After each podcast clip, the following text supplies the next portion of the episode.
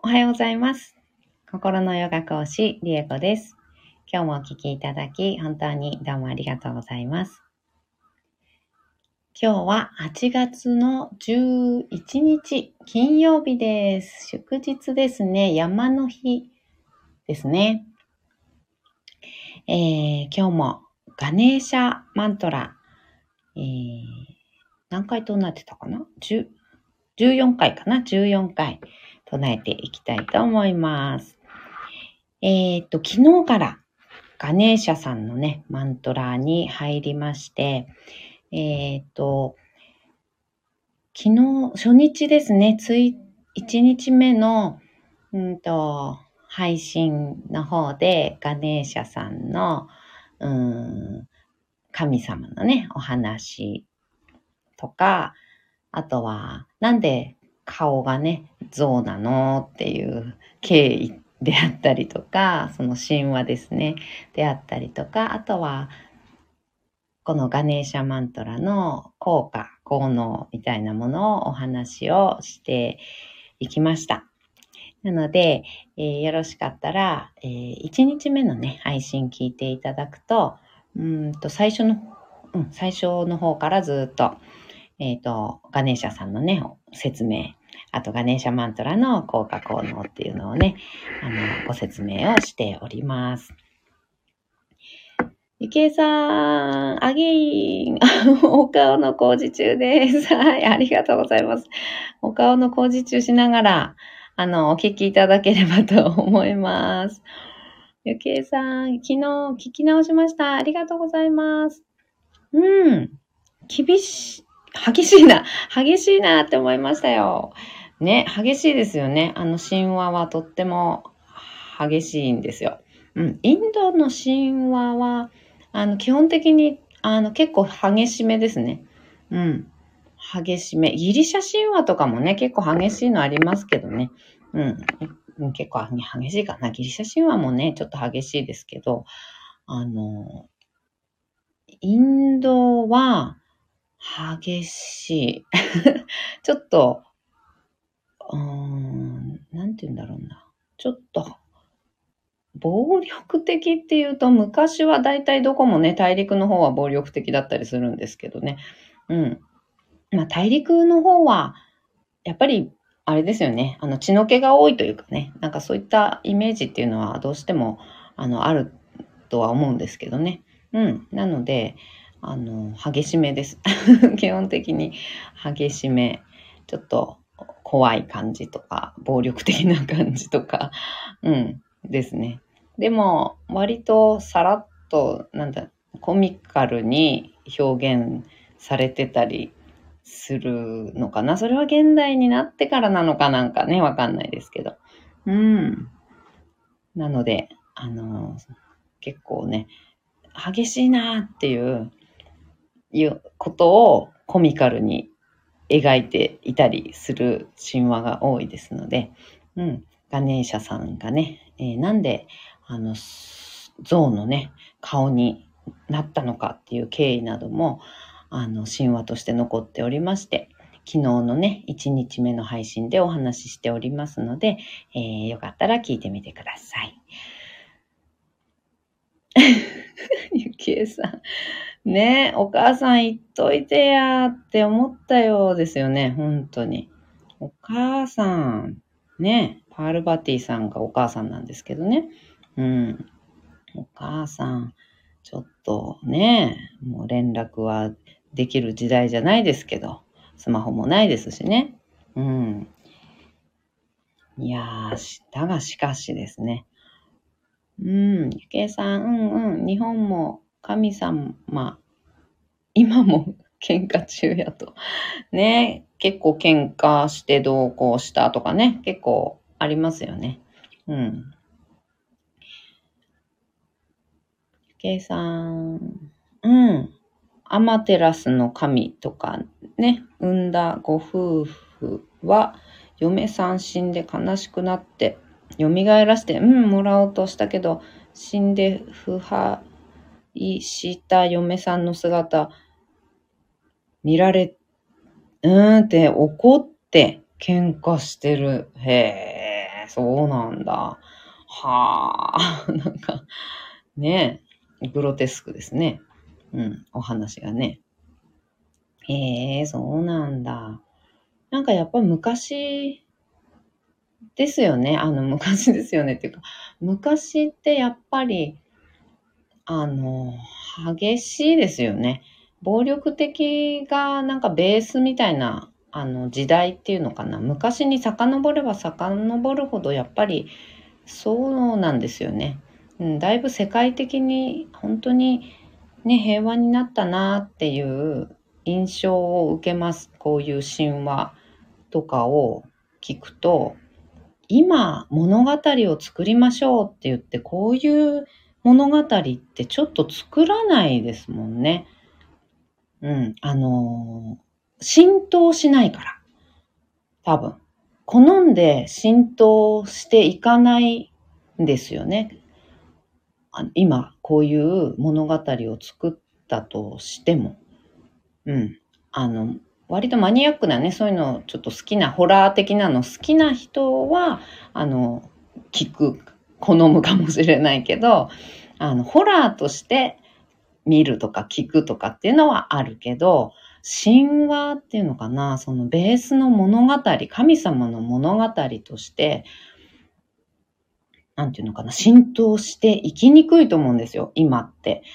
あの、ある程度平和だったり、ロマンチックだったり、うん、なん、なんていうのかな、清らかな感じとか、良心的な感じとか、そういうのが感じられないと、ハートフルっていうのかな？うん、そういうのが感じられないと、なかなかね、浸透しないと思うんですよ。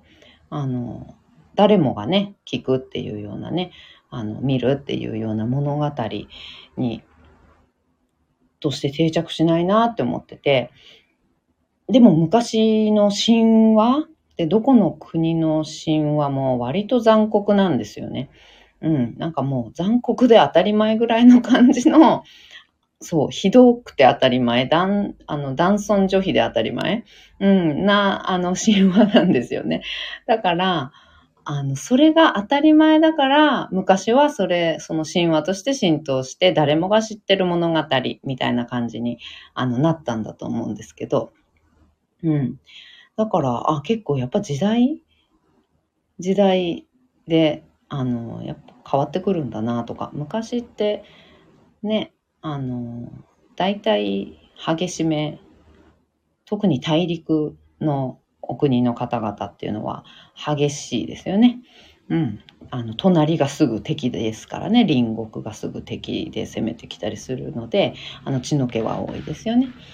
うん、っていうような、あの、感じ？で、それを、あの、まざまざと感じる、あの、まあ、あの、なんだ、神話が、インドの神話は多いような感じがして面白いなっていう のがありますね。うん。ね、ゆきえさん、そうそうそう、グロテスクね、グロテスクですよね、なんかね。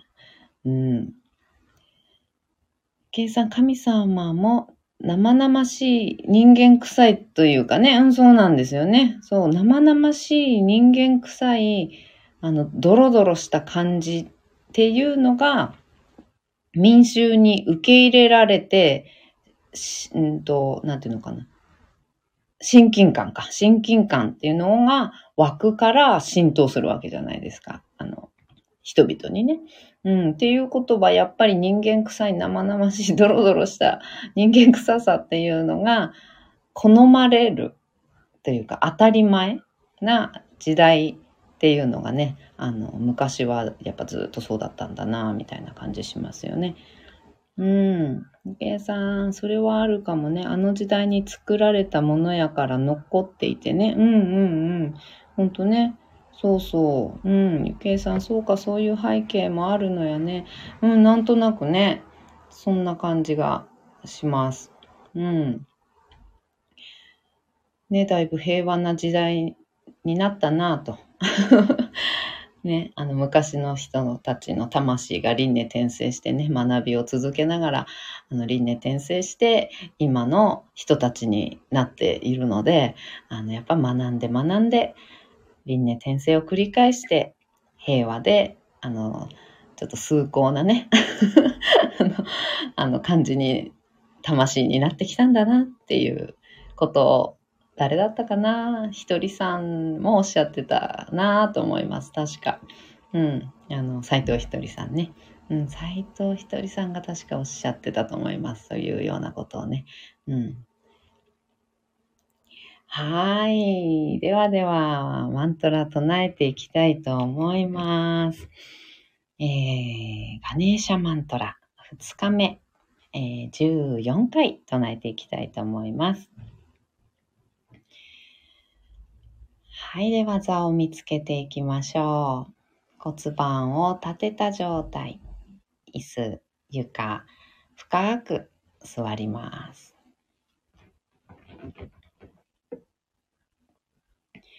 骨盤から背骨が生えて天に向かって育っていくような、伸びていくようなイメージで背骨伸ばしていきましょう。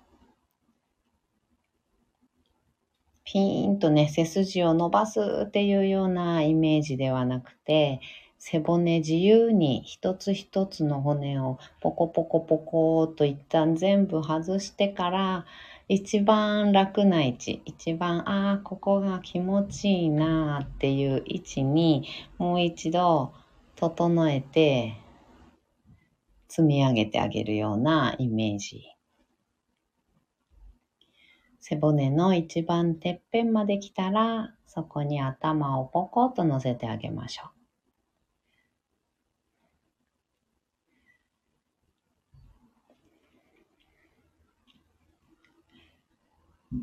整ったら肩の力を抜いて目をつぶります。大きく息を吸いましょう。吸い切ったところで少し止めて全部吐きます。吐き切ったところでも一度少し止めましょう。ご自分のペースであと2回繰り返します。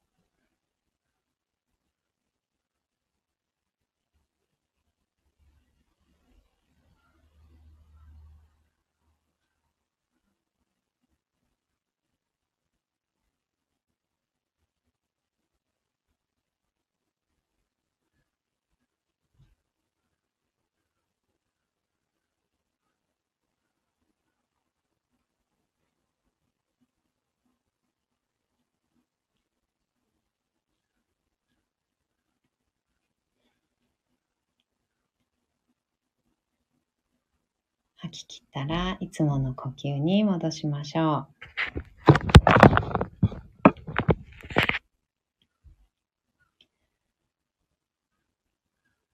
では、ガネーシャマントラ14回唱えていきたいと思います。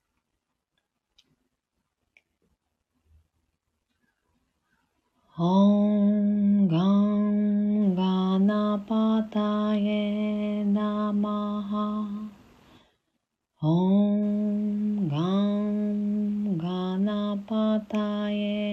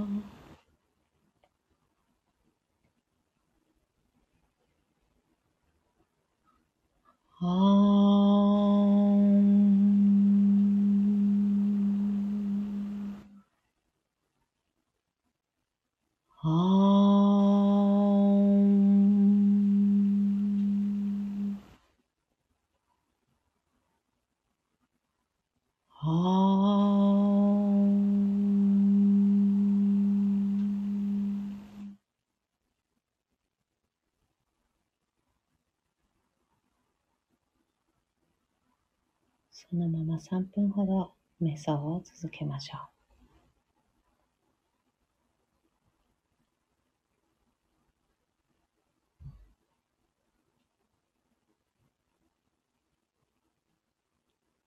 頭の中にある意識、思考を下の方に下ろしていって、心の方、みぞおち、心臓のあたりまで下ろしてきます。心を覗き込むように、心に寄り添って、心の声を聞いていきます。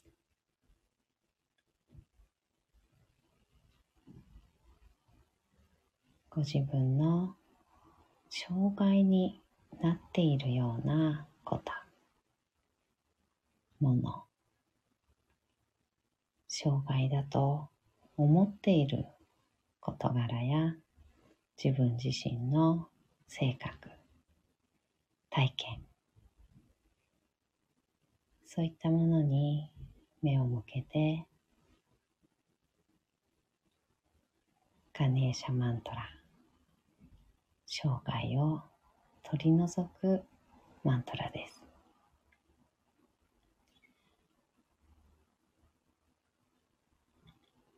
取り除いたり、または正しい位置、ふさわしい位置に戻すような、そんなイメージで瞑想を続けてください。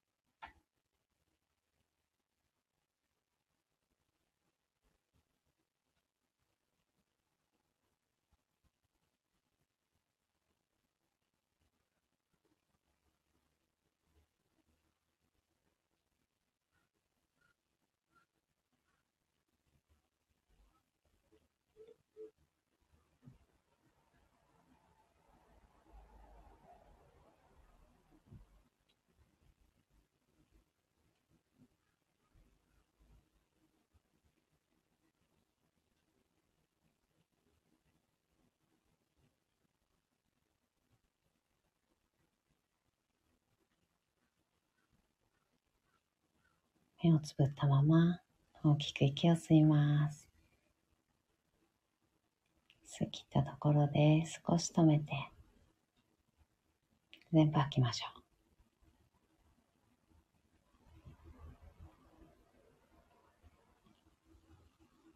ご自分のペースであと2回繰り返します。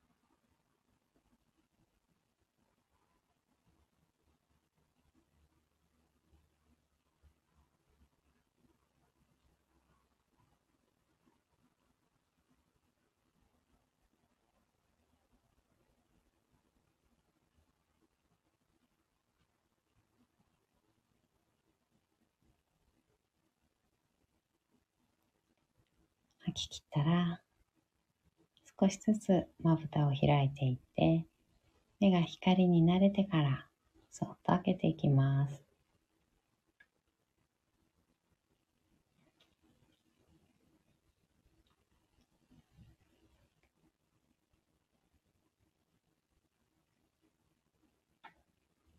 目を開いたら、もう一つ大きく息を吸って、しっかり吐きましょう。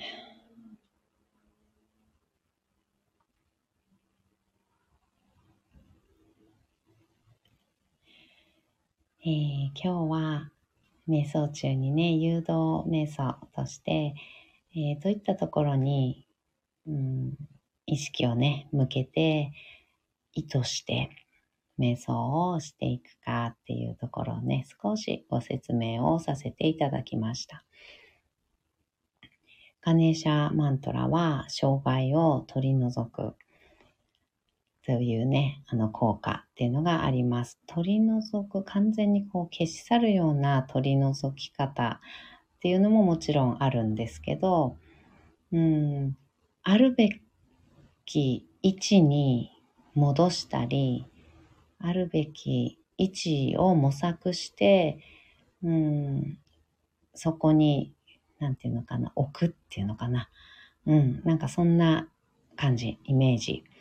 うん、あるべきところにその障害をトンと収めるような、置く、そんなイメージ、うん、があるマントラであり、ガネーシャさん自体がその障害を取り除く神、群衆の神というふうに言われているので、そのガネーシャマントラを唱えて意図するところというのは、ご自分の中にある、うん、中にあると思い込んでいる障害っていうものに目を向けて、もうそれを取り除くなり、あるべきところに落ち着かせる、とどめたり置いたりするっていうような、うん、ことを意図して、マントラを聞いて瞑想をしていただけたらなと思っております。はーい、ゆきえさん。あ、目がハート。なんだろう、うん。なんとなく、こう、イメージするところ、意図するところっていうのが、なんかイメージできましたかね。うん。そういった感じで、えー、ガネーシャマントラもね、21日間唱えて瞑想をしていきたいと思います。うん、ゆけいさん。ありがとう。音が好きです。あり、うんと？音が、うんと、マントラのね、このマントラ、音が好き。よかったです。うんうんうん。ねよかったよかった。うん。これもね、また、あの、短いマントラ、ね、いくつか今までやりましたけど、その中でも、あの、また違う音ですよね。うん。あの、サラスバティさんとかともまたね、あの、違うような感じの音でございます。うん。楽しんでいただけたらと思います。ゆきえさん、またバータさんね。バータさん。大丈夫です。読みま、読めました。はい。ではでは、今日はこの辺でおしまいにしたいと思います。今日もお聴きいただき本当にどうもありがとうございました。今日もね、一緒に進化を生きていきましょう。ではまた。バイバーイ。ゆきえさんめっちゃ手振ってくれてる。ありがとうございます。